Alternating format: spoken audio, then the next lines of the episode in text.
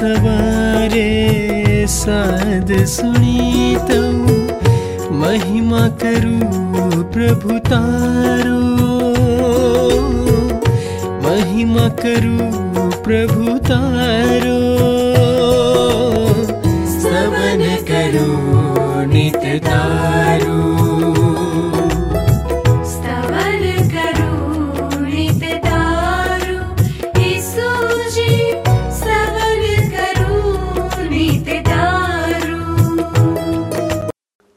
વહાલા મિત્રો, આજના સ્તવન કાર્યક્રમમાં આપનું હાર્દિક સ્વાગત કરું છું. ગત કાર્યક્રમમાં આપણે માર્કના પાંચમા અધ્યાયનો અભ્યાસ કર્યો હતો. આજે આપણે તેના છઠ્ઠા અધ્યાયનો અભ્યાસ કરીશું. આ અધ્યાય લાંબો અધ્યાય છે. તેમાં ઈસુ ખ્રિસ્ત પોતાના વતન નાઝરેથમાં આવે છે અને તેમની રીત પ્રમાણે વિશ્રામવારે સભાસ્થાનમાં જાય છે. અને ઉપદેશ આપે છે. ત્યારબાદ તે પોતાના શિષ્યોને બે બેના જૂથમાં સેવા કરવા અશુદ્ધ આત્મા ઉપર અધિકાર આપીને મોકલે છે. તે સાથે તેમને સૂચનાઓ પણ પૂરી પાડે છે. તેઓ સેવા કરીને પરત પાછા ફર્યા બાદ તેમનો અનુભવ ઈસુ ખ્રિસ્તને જણાવે છે. ત્યારબાદ યોહાન બાપ્તિસ્ત જે સાચું બોલે છે, તેનો શિરચ્છેદ કરવામાં આવે છે. યોહાને હેરોદ રાજાને અનૈતિક રીતે તેના ભાઈની પત્ની રાખવા વિશે ઠપકો આપ્યો હતો. જેનો બદલો લઈને તેની પત્નીએ સિફતપૂર્વક યોહાનનો શિરચ્છેદ કરાવ્યો. આજે પણ જે સાચું જણાવે છે, તેનો લોકો વિરોધ કરે છે. એવા લોકોને જુદા જુદા કારણોસર ફસાવીને સમાજમાંથી દૂર કરવામાં આવે છે. ત્યારબાદ ઈસુ પાંચ હજાર લોકો જેઓ તેમનું વચન સાંભળવા માટે આવ્યા હતા, તેમને ખોરાક પૂરો પાડે છે. તે પછી શિષ્યો હોડીમાં પાછા જતા હતા, ત્યારે ઈસુ એકલા પ્રાર્થના કરવા જાય છે અને તોફાન આવે છે. ઈસુ પોતાના શિષ્યોનો પાણી પર ચાલીને આવીને પવન તથા તુફાનને શાંત પાડીને તેમનો બચાવ કરે છે. ભાલા દર્શક મિત્રો, આવો આજના અભ્યાસની શરૂઆત કરીએ અને દેવના સેવકને ધ્યાનથી સાંભળીએ. માર્ગ અનુસાર શુભ સંદેશનો છઠ્ઠો અધ્યાય ખુલ્લો રાખશો. પ્રથમ ત્રણ કલમો તમે જુઓ તો લખ્યું છે, વતનમાં ઈસુનો નકાર એ શીર્ષક નીચે. પછી ઈસુ ત્યાંથી પોતાના શિષ્યોની સાથે પોતાના વતનમાં પાછા ફર્યા. પછીના વિશ્રામ બારે તે ભજન સ્થાનમાં શિક્ષણ આપવા લાગ્યા. ત્યાં ઘણા લોકો હતા અને તેઓ તેમનું સાંભળીને આશ્ચર્યચકિત થઈ કહેવા લાગ્યા, એણે આ બધું ક્યાંથી મેળવ્યું? એને કેવું જ્ઞાન અપાયું છે? તે કેવા મહાન ચમત્કારો કરે છે. શું એ તો સુથાર મારિયાનો પુત્ર તથા યાકોબ યોસે યહુદા અને સિમોનનો ભાઈ નથી? શું તેની બહેનો અહીં રહેતી નથી? એમ તેઓએ તેમનો નકાર કર્યો. વતનમાં ઈસુનો કરવામાં આવેલો નકાર. ઈસુ પોતાના વતનમાં જાય છે, પોતાના પિતાના નગરમાં. ત્યાં પ્રભુ ઈસુ ખ્રિસ્ત પોતાની રીત પ્રમાણે સભાસ્થાનમાં જઈને ઉપદેશ કરે છે. ઈશ્વર પુત્ર પોતે ઈશ્વર પિતાનું ભજન કરે છે અને લોકોને જણાવે છે કે તેઓ પોતે ઈશ્વર પુત્ર છે, મસીહા છે. જેથી એમના નગરના લોકો એમની ઉપર વિશ્વાસ મૂકીને બચી જાય, ઉદ્ધાર પામે પોતાના દુષ્કર્મોના કૃત્યોમાંથી, પોતાના પાપોની શિક્ષામાંથી. પ્રભુ ઈસુ ખ્રિસ્તનું શિક્ષણ અદ્ભુત હતું. એમના કૃત્યો અને એમના ચમત્કારો અજોડ હતા અને એમ છતાં એમના જ નગરના લોકો એમની ઉપર ઈસુ ખ્રિસ્ત ઈશ્વર પુત્ર છે, માનવીના અજોડ ઉદ્ધારક છે એવો વિશ્વાસ કરતા નથી. ચારથી છ કલમોમાં લખ્યું છે ઈસુએ તેમને કહ્યું, પોતાનું વતન, સગાવાલા અને કુટુંબ સિવાય સંદેશવાહકને બીજી બધી જગ્યાએ માન મળે છે. થોડા એક બીમારોને તેમના માથા પર હાથ મૂકીને સાજા કર્યા. સિવાય બીજું, કોઈ ચમત્કાર તેઓ ત્યાં કરી શક્યા નહીં. લોકોમાં વિશ્વાસનો અભાવ જોઈને તેમને ઘણું જ આશ્ચર્ય થયું, જેને જાણીએ છીએ આપણે. એ વિશે વિશ્વાસ કરવો, અણગમો વ્યક્ત કરવો. પણ જે દૂરનું છે, અજાણ્યું છે, એ પ્રત્યે આપણે આકર્ષણ અનુભવવું અને મોહ રાખવો. એ વિચિત્ર નથી લાગતું, મિત્ર? પ્રભુ ઈસુ ખ્રિસ્ત માટે પણ એવું જ થયું અને એવું થઈ રહ્યું છે આજે પણ. સર્વશક્તિમાન ઈશ્વર ઈસુ ખ્રિસ્ત અવિશ્વાસને લીધે ચમત્કારો કરતા નથી. ઈસુ ખ્રિસ્ત સારું કરવા માંગે છે, પણ માણસ એમ થતું રોકે છે. ઈશ્વર ઉપરનો અવિશ્વાસ એ પાપ છે મિત્ર અને પાપનું પરિણામ તો વિનાશ છે. દેખીતું છે મિત્ર કે સર્વશક્તિમાન પ્રભુ ઈસુ ખ્રિસ્ત ઉપર વિશ્વાસ મૂકીને જીવન પામવું એ જ મનુષ્ય માટે ઉત્તમ છે. દુષ્કર્મોના બંધનોમાંથી આપણા ઉદ્ધાર માટે ઈસુ ખ્રિસ્ત ઉપર વિશ્વાસ મૂકવો એ જરૂરી છે, અનિવાર્ય છે, આવશ્યક છે. એ સિવાય તો મિત્ર, ઉદ્ધાર શક્ય છે જ નહીં. સાતમી કલમમાં લખ્યું છે, પ્રેષિતોનું સેવા કરે એ શીર્ષક નીચે જુઓ. પછી ઈસુ આજુબાજુના ગામોમાં લોકોને શિક્ષણ આપતા ફર્યા. તેમણે બાર શિષ્યોને પોતાની પાસે એકઠા કર્યા અને તેમને બબ્બેની જોડીમાં મોકલ્યા. તેમણે તેમને અશુદ્ધ આત્માઓ ઉપર અધિકાર આપ્યો અને તેમને ફરમાવ્યું, પ્રભુ ખ્રિસ્ત આજુબાજુના ગામડાઓમાં ગયા અને શિક્ષણ આપ્યું. આ શિક્ષણ આધ્યાત્મિક છે. ઈશ્વર તરફથી મળેલું શિક્ષણ. સાતમી કલમમાં જણાવ્યા પ્રમાણે પ્રભુ ઈસુ ખ્રિસ્ત પોતે ગામડાઓમાં જાય છે અને પોતાના શિષ્યોને બબ્બેની ટોળીમાં જુદે જુદે ઠેકાણે મોકલે છે. ઈસુ ખ્રિસ્ત પોતાના શિષ્યોને ઉપદેશ અને અધિકાર આપીને મોકલે છે. એમને એમ નહીં ઉપદેશ છે મનુષ્યો માટે. તમારા પાપનો પસ્તાવો કરો. તમારા પાપથી પાછા ફરો. અધિકાર કયો છે? અશુદ્ધ આત્મા ઉપર, માદગી ઉપર અને શૈતાનની તાકાત ઉપર. અધિકાર. આઠથી અગિયાર કલમોમાં લખ્યું છે, લાકડી સિવાય તમારી મુસાફરીમાં સાથે બીજું કંઈ લેતા નહીં. ખોરાક નહીં, થેલી નહીં કે ખિસ્સામાં પૈસા પણ નહીં. ચંપલ પહેરજો, પણ વધારાનો જબ્બો પહેરતા નહીં. તેમણે તેમને આમ પણ કહ્યું, જે ઘરમાં તમારો સ્વીકાર કરવામાં આવે તે જ ઘરમાં તે શહેર મૂકીને બીજે જાઓ, ત્યાં સુધી રહો. કોઈ જગ્યાએ લોકો તમારો આવકાર ન કરે અથવા તમારું ન સાંભળે તો ત્યાંથી જતા રહો અને તમારા પગની ધૂળ ખંખેરી નાખો. એ તેમની વિરુદ્ધ સાક્ષી બની રહેશે. શા માટે આવી આજ્ઞા? શિષ્યોએ ઓછા સામાન સાથે અગવડતા ભરી મુસાફરી કરવાની હતી. આ બાબત દ્વારા ઈશ્વરની સેવા કરવામાં કેટલી તાતી જરૂર છે? જે કાર્ય છે તેને સૌથી પ્રથમ સ્થાન આપવાની કેટલી જરૂર છે? જે સેવા કાર્યમાં સંપૂર્ણપણે ઈશ્વરનો આધાર રાખવાની કેવી જરૂર છે એ દર્શાવવામાં આવ્યું છે. બાપ્તિસ્મા કરનાર યોહાનની શહાદત. તમે જોશો તો ચૌદમી અને પંદરમી કલમ. હવે હેરોદ રાજાએ આ બધી વાત સાંભળી કારણ કે ઈસુની ખ્યાતિ સર્વત્ર ફેલાઈ ગઈ હતી. કેટલાક લોકો કહેતા હતા કે બાપ્તિસ્મા કરનાર યોહાન મરેલાઓમાંથી સજીવન થયો છે, તેથી તેનામાં આ બધું સામર્થ્ય કાર્ય કરી રહેલું છે. પણ બીજાઓએ કહ્યું કે તે એલિયા છે. વળી બીજા કેટલે કહ્યું કે ઈશ્વરના પ્રાચીન સંદેશવાહકો જેવો તે સંદેશવાહક છે. પ્રભુ ઈસુ ખ્રિસ્તની ખ્યાતિ સર્વત્ર ફેલાઈ ગઈ. રોમન સરકારની હકુમત નીચે રાજ્ય કારભાર સંભાળતા હેરોદ રાજા પણ પ્રભુ ઈસુ ખ્રિસ્ત વિશે જાણે છે. પ્રભુ ઈસુ ખ્રિસ્તની સેવા વિશે શાહિદી આપનાર બાપ્તિસ્મા કરનાર યોહાનનો રાજા હેરોદે શિરચ્છેદ કર્યો હતો. હવે લોકો પ્રભુ ઈસુ ખ્રિસ્તને એ મૃત્યુ પામેલા યોહાન તરીકે ઓળખવા લાગ્યા. શું એ યોહાન મૃત્યુમાંથી પાછો સજીવન થયો છે કે શું? કેટલાક કહે છે કે ના, એ તો પ્રાચીન સંદેશવાહકોમાંનો કોઈ એક હોવો જોઈએ. પ્રભુ ઈસુ ખ્રિસ્ત ઈશ્વર પુત્ર છે. માણસોને પાપોની માફી આપનાર અને ઈશ્વરની સાથે સીધા સંબંધમાં લાવનાર છે. એવું માન્ય ન રાખનાર લોકો, એવો વિશ્વાસ ન કરનારાઓ કેવા કેવા મંતવ્યો દર્શાવે છે. જરા જુઓ મિત્ર, તમે પ્રભુ ઈસુ ખ્રિસ્તને કોઈની સાથે સરખાવો છો ખરા મિત્ર? શું ઈસુ ખ્રિસ્તને તમે મહાન માણસોની હરોળમાં મૂકો છો? એ પૂરતું નથી. ઈસુ ખ્રિસ્ત ઈશ્વર પુત્ર છે, માનવીના પાપનું નિવારણ કરે છે. જ્યાં સુધી માણસ આવો વિશ્વાસ કરતો નથી, ત્યાં સુધી તે ઈશ્વર પુત્રના પરાક્રમનો અનુભવ કરી શકતો નથી. અઢારમી કલમ જુઓ. અઢારમી કલમમાં લખ્યું છે કે બાપ્તિસ્મા કરનાર યોહાન હેરોદને કહ્યા કરતો હતો કે તમારા ભાઈની પત્ની સાથે લગ્ન કરવું તમારા માટે યોગ્ય નથી? સોળમી કલમ પ્રમાણે હેરોદ ગભરાયેલો હતો, એ ડરતો હતો.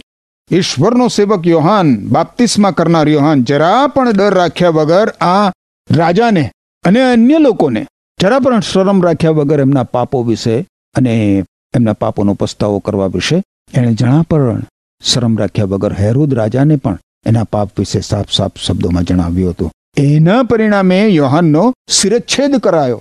સોળથી અઢાર કલમો તમે જોશો તો એ જ બાબત જોવા મળશે. હેરોદે જાણે જાણ્યું ત્યારે તેણે કહ્યું કે એ તો બાપ્તિસ્મા કરનાર યોહાન જ છે. મેં તેનું માથું કપાવી નાખ્યું હતું, પણ હવે તે સજીવન થયો છે.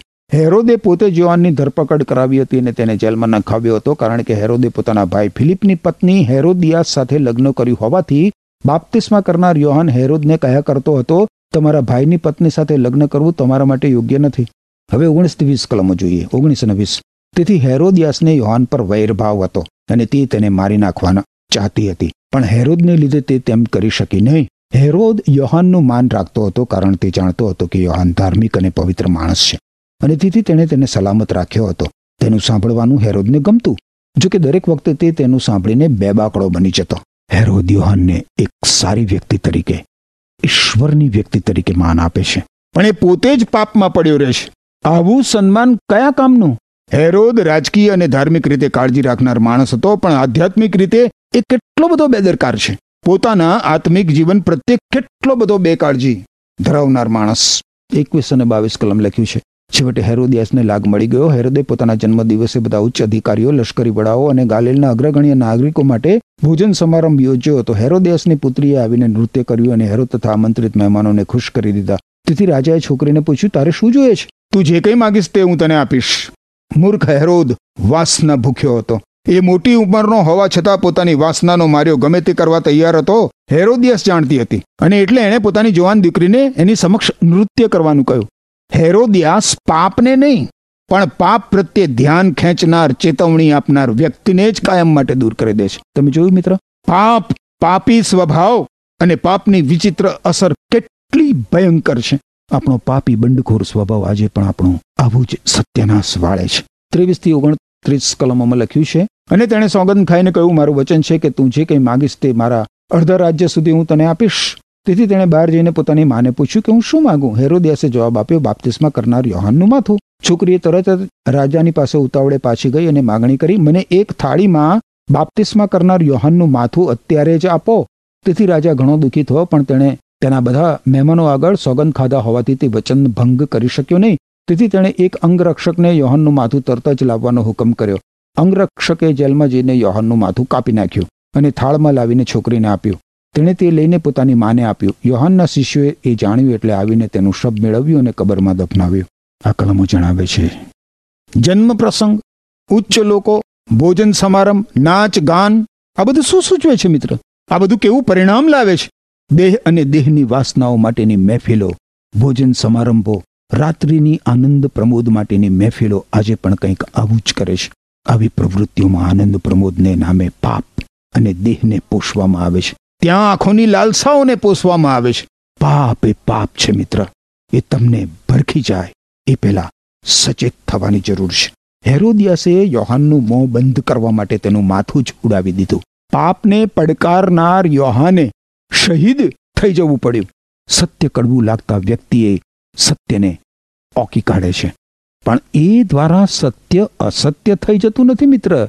સત્યને માટે કિંમત ચૂકવવી પડે છે. યહાન એવો મહાન વીર હતો, જેણે પાપ સાથે કોઈ જ સમાધાનકારી વલણ અપનાવ્યું નહીં. ત્રીસથી એકત્રીસ કલમો જોઈએ, પાંચ રોટલી, બે માછલી તો એમાં લખ્યું છે. પ્રેષિતો ઈસુની પાસે એકત્ર થયા અને તેઓએ જે જે કર્યું હતું તે શીખવ્યું હતું, તે બધું કંઈ સંભળાવ્યું. લોકોની અવર જવર એટલી બધી હતી કે ઈસુ તથા તેમના શિષ્યો ખાવાનો પણ સમય મળતો ન હતો.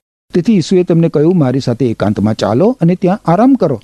આપણે માટે એ સમજવું મુશ્કેલ છે, મિત્ર, કે ખરેખર પ્રભુ ઈસુ ખ્રિસ્ત કેટલા વ્યસ્ત રહેતા હતા. એમને શિરે કેટલી મોટી જવાબદારી હતી. હજારોની સંખ્યામાં લોકો પ્રભુ ઈસુ ખ્રિસ્તની પાસે આવતા હતા. ત્યાં સુધી કે વહેલી સવારથી તે મોડી રાત સુધી એમની આજુબાજુ ભીડ જામેલી રહેતી હતી. ખાવા સુદ્ધાનો સમય એમને મળતો નહોતો. તો શારીરિક આરામની તો વાત જ શી કરવી? બત્રીસથી ચોત્રીસ કલમોમાં લખ્યું છે તેથી તેઓ એકાંત જગ્યાએ જવા હોડીમાં બેસીને ઉપડ્યા. પણ ઘણા લોકોએ તેમને જતા જોયા અને તેમને તરત જ ઓળખી કાઢ્યા. તેથી બધા નગરોમાંથી નીકળીને તેઓ ઈસુ તથા તેમના શિષ્યોની અગાઉ તે જગ્યાએ જમીન માર્ગે દોડીને પહોંચી ગયા. ઈસુ હોડીમાંથી ઉતર્યા. ત્યાં વિશાળ જન સમુદાયને જોઈને તેમનું હૃદય અનુકંપાથી ભરાઈ આવ્યું કારણ કે તેઓ ભરવાડ વગરના ઘેટા જેવા હતા. તેથી તેમણે તેમને ઘણી વાતો શીખવવા માંડી. થોડું આરામ કરવા માટે સ્થળ શોધવું વ્યર્થ હતું, મિત્ર. કારણ કે વિશાળ માનવ સમુદાય પ્રભુ ઈસુ ખ્રિસ્તની પાછળ પાછળ જ આવી રહ્યો હતો. ઈસુ ખ્રિસ્ત પોતાના સુકૃત્યો અને શિક્ષણથી ખ્યાતિ પામ્યા હતા. ઈશ્વર પુત્ર પ્રભુ ઈસુ ખ્રિસ્તને સાંભળનારાઓ અને તેમનાથી શારીરિક રીતે સાજાપણું પ્રાપ્ત કરનાર લોકોએ આશીર્વાદો મેળવ્યા હતા.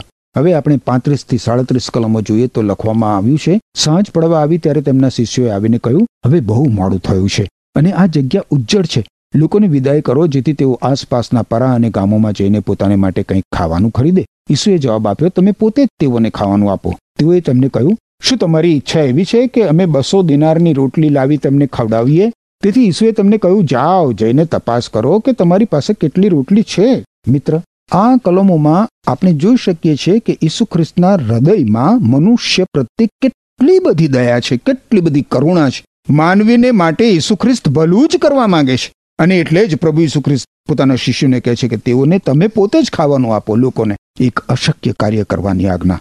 જ્યારે ઈશ્વર પોતે માનવીને દેખીતું અશક્ય કાર્ય કરવા જણાવે, ત્યારે માણસે એ કરવા માટે, એ શીખવા માટે તૈયારી રાખવી જોઈએ. માનવીને જે અશક્ય છે, એ ઈશ્વરને તદ્દન શક્ય છે, મિત્ર. ઈશ્વર પ્રભુ ઈસુ ખ્રિસ્ત જાતે જ એ અશક્ય કાર્ય કરવા માંગે છે.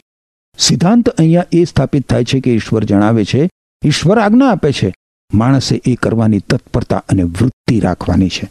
આડત્રીસથી ચુમ્માળીસ કલમો જુઓ તો લખ્યું છે, તેથી ઈસુએ તેમને કહ્યું, જાઓ, જઈને તપાસ કરો કે તમારી પાસે કેટલી રોટલી છે. તપાસ કર્યા પછી તેઓએ કહ્યું, પાંચ રોટલી અને બે માછલી પણ છે. પછી ઈસુએ તેમના શિષ્યોને બધા લોકોને જૂથ પાડીને તેમને લીલા ઘાસ પર બેસાડવાની આજ્ઞા કરી.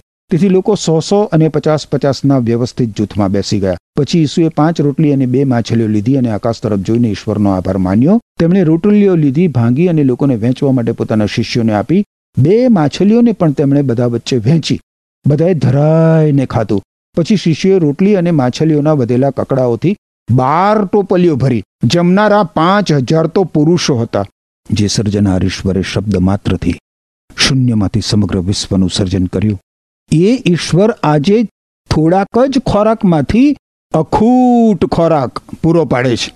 ઈશ્વર શું નથી કરી શકતા મિત્ર? ઈશ્વરને કશું અશક્ય છે? પણ આપણે જ્યારે ઈશ્વર ઉપર વિશ્વાસ નથી કરતા, ત્યારે બધું જ અશક્ય બની જાય છે. સર્વશક્તિમાનને કામ કરતા રોકનારું પરિબળ એ આપણો અવિશ્વાસ છે મિત્ર. હવે ઈસુ પાણી પર ચાલે છે એ શીર્ષક નીચે પિસ્તાળીસમી કલમમાં લખ્યું છે, ઈસુએ તરત જ પોતાના શિષ્યોને હોડીમાં બેસવાની ફરજ પાડીને પોતાની અગાઉ સરોવરને સામે કિનારે બેતસૈદા મોકલ્યા, જ્યારે પોતે જન સમુદાયને વિદાય આપી. આ કલમમાં બે શબ્દો મહત્વના છે મિત્ર. તરત જ અને બીજો શબ્દ છે, ફરજ પાડી. ઈસુએ આટલા બધા મોટા જન સમુદાયને માત્ર જૂજ ખોરાકથી ભરપૂરપણે જમાડ્યા. હવે લોકો ઈસુને રાજા બનાવી દેવા માંગતા હતા. ઈસુ ખ્રિસ્ત જાણી ગયા હતા કે લોકો એમને બળજબરીથી રાજા બનાવવાની તૈયારીમાં છે અને એટલે જ એ પહાડોમાં ફરી એકલા જતા રહ્યા. ઈસુ ખ્રિસ્ત આ દુનિયામાં કોઈ રાજા બનવા માટે આવ્યા નહોતા મિત્ર. પણ માનવીનો ઉદ્ધાર કરવા એના દુષ્કર્મોના બંધનોમાંથી, એના પાપોની શિક્ષામાંથી ઉદ્ધાર કરવા માટે આવ્યા હતા. અનંત જીવનની મનુષ્યને ભેટ ધરવા આવ્યા. ઈસુ ખ્રિસ્ત સેવા કરાવવા માટે નહોતા આવ્યા મિત્ર. માણસની સેવા કરવા માટે આવ્યા હતા.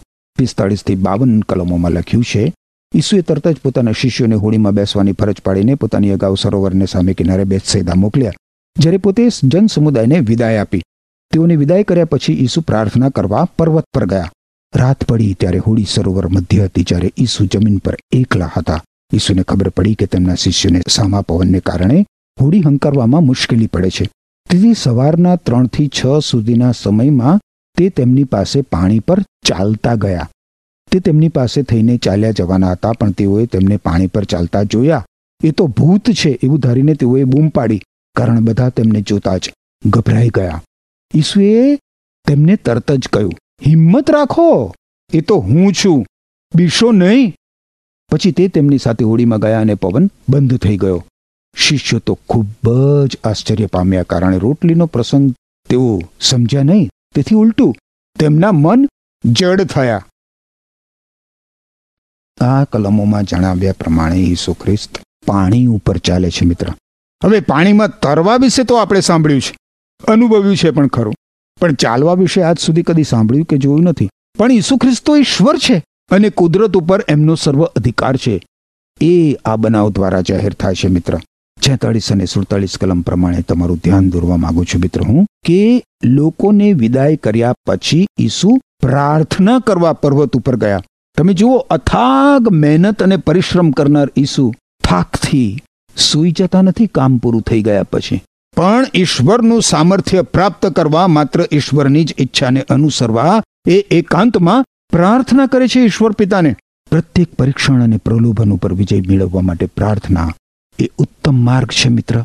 પ્રાર્થના દ્વારા આપણી ઈશ્વર પરાયણતા જણાઈ આવે છે. મોટા જન સમુદાયને સંબોધ્યા પછી અને જમાડ્યા પછી ઈસુ પ્રાર્થના કરે છે. કોઈ બીજી યોજના ઘડતા નથી? માર્ગ અનુસાર શુભ સંદેશના છઠ્ઠા અધ્યાયની છેતાળીસથી બાવન કલમ પ્રમાણે અને ખાસ કરીને સુડતાળીસથી ઉડતાલીસ કલમો પ્રમાણે પ્રભુ ઈસુ ખ્રિસ્ત સરોવરની બહાર જમીન ઉપર છે. જ્યારે આ સમયે એમના શિષ્યો સરોવરની મધ્ય છે. ઈસુ હોડીમાં નથી જતા, પણ ઈશ્વર પિતાની સાથે સંગતમાં છે.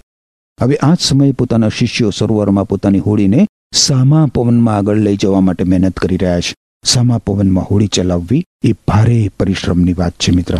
પોતાના શિષ્યોને સામા પવનને કારણે હોડી હંકારવામાં મુશ્કેલી પડે છે એની ઈસુ ખ્રિસ્તને ખબર હતી. તમારા માટે, મિત્ર, અહીંયા શુભ સંદેશ. સારા સમાચાર એ છે કે ઈશ્વરને તમારી પરિસ્થિતિ વિશે પૂરેપૂરી જાણ છે. મને ખબર નથી કે તમારી કેવી પરિસ્થિતિ છે. તમે શું કરી રહ્યા છો? શું વિચારી રહ્યા છો? કઈ મૂંઝવણમાં છો? કે ચિંતામાં છો? એની મને નથી ખબર. પણ ઈસુ ખ્રિસ્ત જાણે છે મિત્ર, ઈસુ ખ્રિસ્તને તમારી સમસ્યા અને તમારા પરીક્ષણની તમારી કસોટીની ખબર છે. શક્ય છે કે તમારું જીવન દુનિયાના ભયંકર વાવાઝોડામાં સપડાયું હોય. એમાંથી તમે પોતે તો બહાર આવી શકો એમ નથી લાગતો. તો સાંભળો મિત્ર, ઈસુ ખ્રિસ્ત માત્ર જોઈ રહેનાર નથી. ઈસુ ખ્રિસ્ત તમારી પરિસ્થિતિ જોઈને અદબ વાળીને ચૂપચાપ ઊભા રહે એવા ઈશ્વર નથી. અડતાળીસમી કલમના ઉત્તરાર્ધમાં જણાવ્યા પ્રમાણે સવારના ત્રણથી છ સુધીના સમયમાં ઈસુ ખ્રિસ્ત શિષ્યોની પાસે પાણી ઉપર ચાલીને આવે છે. જ્યારે મુશ્કેલી હતી, ભય હતો એવા સમયમાં. અને મિત્ર, હું તમને કહેવા માંગુ છું કે પ્રભુ ઈસુ ખ્રિસ્ત તમને પણ જાણે છે કારણ કે ઈશ્વર ઈસુ ખ્રિસ્ત ઈશ્વર છે. એટલું જ નહીં. ઈસુ ખ્રિસ્ત તમને ઉગારવા માંગે છે, તમારી મદદ કરવા માંગે છે કારણ કે તમને ઈસુ ખ્રિસ્ત પ્રેમ કરે છે. એ તમારા સર્જનહાર છે. તમારા સર્જનહાર છે ને એટલા માટે જે તમારી કાળજી રાખવા માંગે છે માત પિતા પોતાના બાળકોને મુશ્કેલીમાં જોઈને બેસી રહે છે કાંઈ? નથી બેસી રહેતા. શક્ય છે એવું થાય કદાચ. પણ પ્રભુ ઈસુ ખ્રિસ્ત તમને જોઈને બેસી નહીં રહે મિત્ર. એ તમારી મદદ કરવા માગે છે એ તમને નવું અને સાર્વકાલિક જીવન આપવા માગે છે એકાવન અને બાવન કલમમાં લખ્યું છે, પછી તે તેમની સાથે હોડીમાં ગયા અને પવન બંધ થઈ ગયો. શિષ્યો તો ખૂબ જ આશ્ચર્ય પામ્યા. કારણ રોટલીનો પ્રસંગ તેઓ સમજ્યા નહીં, તેથી ઉલટું તેમના મન જડ થયા. ઈસુ માત્ર સાચે જ ચાલ્યા પાણી ઉપર એવું નથી, પણ શિષ્યોની સાથે હોડીમાં ગયા. જે સ્થળ, જે સાધન ભયમાં હતું, બીકમાં હતું, ત્યાં ઈસુ ખ્રિસ્ત પોતે ગયા. એની અંદર ગયા અને ત્યાં જતાની સાથે જ પવન બંધ થઈ ગયો. મિત્ર, ઓ મિત્ર, ઈસુ ખ્રિસ્તને તમારા જીવનની અંદર આવવા દો. તમે જ્યાં છો ત્યાં, જ્યાં છો ત્યાં પ્રભુ ઈસુ ખ્રિસ્તને આવવા દો. એકલા અતુલા સુનમુન બેસી રહેશો નહીં. મૂંઝવણમાં કે ગભરાયેલા રહેશો નહીં. તમારા પ્રશ્નોમાં, તમારી સમસ્યામાં, તમારા દુઃખી જીવનમાં પ્રભુ ઈસુ ખ્રિસ્તને દાખલ થવા દો. ઈસુ ખ્રિસ્ત બધું જ વ્યવસ્થિત કરશે. ત્રેપનથી છપ્પન કલમો જોઈએ. ગેનને સારેતમાં માદાઓ સાજા થયા. એ શીર્ષક નીચે ત્રેપનથી છપ્પન કલમોમાં લખ્યું છે, સરોવર ઓળંગીને તેઓ ગેનને સારેત પ્રદેશમાં આવ્યા. પ્રભુ ઈસુ અને એમના શિષ્ય.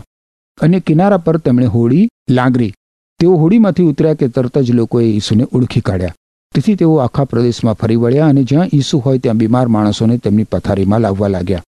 ગામડાઓમાં, શહેરોમાં કે પરાઓમાં જ્યાં જ્યાં ઈસુ ગયા ત્યાં ત્યાં લોકો તેમના માદાઓને બજારમાં લાવતા અને ઈસુના જબ્બાની કોરને સ્પર્શ કરવા દેવા આજીજી કરતા. જેટલા જબ્બાની કોરને સ્પર્શ કરતા તે બધા જ સાજા થતા હતા. ઈસુ ખ્રિસ્ત સતત સેવા જ કરી રહ્યા છે. સતત સેવા. પોતે ઈશ્વર પુત્ર છે એ જણાવવા માટે અદ્ભુત કાર્યો ચમત્કારો કરે છે પ્રભુ ઈસુ ખ્રિસ્ત જેથી માનવી ઈસુ ખ્રિસ્ત પર વિશ્વાસ મૂકીને પોતાનું જીવન બચાવી શકે.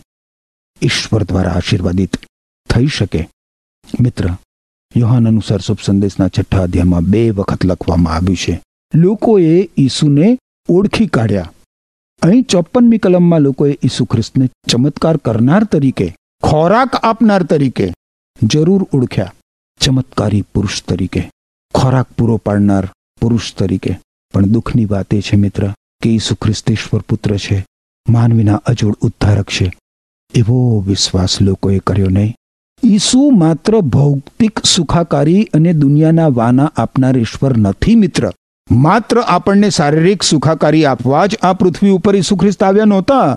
હજારો લોકોએ પેટ ભરીને ખાધું.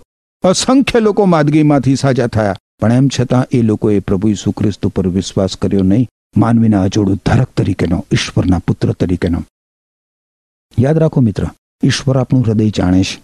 આપણે માત્ર સ્વાર્થ ખાતર ઈશ્વરનું નામ દેવું અને ઈશ્વરની પાછળ દોડવું આખરે વ્યર્થ પુરવાર થશે. ઈસુ ખ્રિસ્ત તો આ પૃથ્વી ઉપર માણસોને એમના પાપોની માફી આપવા અને ઈશ્વર સાથે માણસોનું સમાધાન કરાવવા માટે આવ્યા હતા. સાર્વકાલિક જીવનની ભેટ આપવા માટે આવ્યા હતા. શું તમે મિત્ર આજે એ ઈસુ ખ્રિસ્ત પર સાચા હૃદયથી પોતાના અંગત અજોડ ઉદ્ધારક તરીકેનો વિશ્વાસ મૂકીને ઈસુ ખ્રિસ્તને શરણે આવશો? તો ઈસુ ખ્રિસ્ત તમારા પાપોની માફી આપીને તમને અનંત જીવનની ભેટ આપવા તત્પર છે. એમ કરવા માટે ઈશ્વર તમને કૃપા આપો. આમેન. વાલા દર્શકો, આજે આપણે જોયું કે ઈસુનો તેમના જ ગામમાં અસ્વીકાર કરવામાં આવે છે. લોકો તેમને નાની વ્યક્તિ તરીકે જોતા હતા કે તે તો સુથારનો દીકરો છે. સમાજમાં તેનું કોઈ સ્થાન નથી. તેમની કોઈ હેસિયત ન હતી. તે તો ગરીબ હતા. તેથી કોઈ ઉપજ ન હતી. પરંતુ ઈસુ તો લોકોના હૃદયોમાં રાજ કરતા હતા. જે લોકોએ તેમના પર વિશ્વાસ કર્યો હતો, જેઓ સાજા થયા હતા, દુષ્ટ આત્માથી છુટકારો પામ્યા હતા, ઈશ્વરની શાંતિ મેળવી હતી અને તેમના હૃદયોમાં તેમનું ઉચ્ચ સ્થાન હતું. વાલા મિત્રો, કેવળ કોઈની વિરુદ્ધ બોલીને જ નહીં, બલકે તેમની વાત ન માનીને તેમની આજ્ઞા ન પાડીને અવિશ્વાસ કરીને પણ અનાદર કરી શકાય છે. જેવું નાઝરેતના લોકોએ કર્યું તેમ જ આજના સમયમાં પણ લોકો ઈસુનો, તેમની વાતોનો, શિક્ષણનો અનાદર કરે છે. એવા જીવનોમાં ઈસુ કાર્ય કરતા નથી. જો તમારે મોટા કાર્યો તમારા જીવનમાં કરાવવા હોય, તો તેમનો સ્વીકાર કરવો પડે. તેમના પર વિશ્વાસ કરવો પડે. તેમની વાતો પર વિશ્વાસ કરવો પડે. વાલા મિત્રો, જો તમે સેવાના કાર્યમાં છો, તો માન, સન્માનની આશા ના રાખો. આપણે જ્યાંથી સહાય અને સહકારની અપેક્ષા રાખીએ, ત્યાંથી નિરાશા જ સાંપડે છે. કેવળ અને કેવળ ઈશ્વર પર જ ભરોસો રાખો. એ જ વાત ઈસુએ તેમના શિષ્યોને શીખવી. ઈશ્વર જ તમને સહાય કરશે, તમારા માટે માર્ગ ખોલશે. દર્શક મિત્રો, આ દુનિયામાં બે પ્રકારના લોકો જ છે. એક ઈશ્વર પર વિશ્વાસ કરનાર અને બીજા ઈશ્વર પર વિશ્વાસ નહીં કરનાર. હેરોદ રાજાએ ઈસુ પર વિશ્વાસ ના કર્યો. મિસરના ફારૂન રાજાએ તેનું હૃદય હઠીલું કર્યું. અને ઈશ્વરની વાત માની નહીં. તમે કયા સમૂહમાં છો? ઈસુ પર વિશ્વાસ ન કરનાર ઈશ્વરના લોકોનો નકાર કરે છે અને તેમને પરેશાન કરે છે. હેરોદે તેની તાકાતનો અને અધિકારનો દુરુપયોગ કર્યો. વહાલા દર્શક મિત્રો, તમારો નિર્ણય તમારા હાથમાં છે કે જે તમે કોની બાજુ જશો? ઈશ્વરની કે શૈતાનની? પાપમાં જીવન જીવતા લોકો સુધરવા માંગતા નથી. અને જે સુધરવા પ્રયત્ન કરતા હોય, તેને સતાવે છે. જેમ કે તેઓએ યોહાન સાથે એવું કર્યું. એવું જ ઈસુ સાથે સ્ટેફન સાથે, શિષ્યો સાથે અને તમારી સાથે પણ એવું જ કરશે. પણ ઈસુએ શિષ્યોને સેવા કરવા મોકલ્યા. તેમને અધિકાર પણ આપ્યો. જો તમે ઈસુ પર વિશ્વાસ કરો છો તો તમને પણ એ જ અધિકાર મળે છે, જેથી તમે સેવા કરી શકો. ઈશ્વરના વચનો લોકો સુધી પહોંચાડવાની જવાબદારી તમારી છે. શું તમે એ વાત માનો છો? કે પછી એ જવાબદારી બીજા ઉપર નાખો છો? આ બાબત પર વિચાર કરશો. ઈશ્વર આપને આશીષ આપો. આમેન. શું તમને આ કાર્યક્રમ ગમ્યો? અત્યારે જ અમને મિસ કોલ કરો.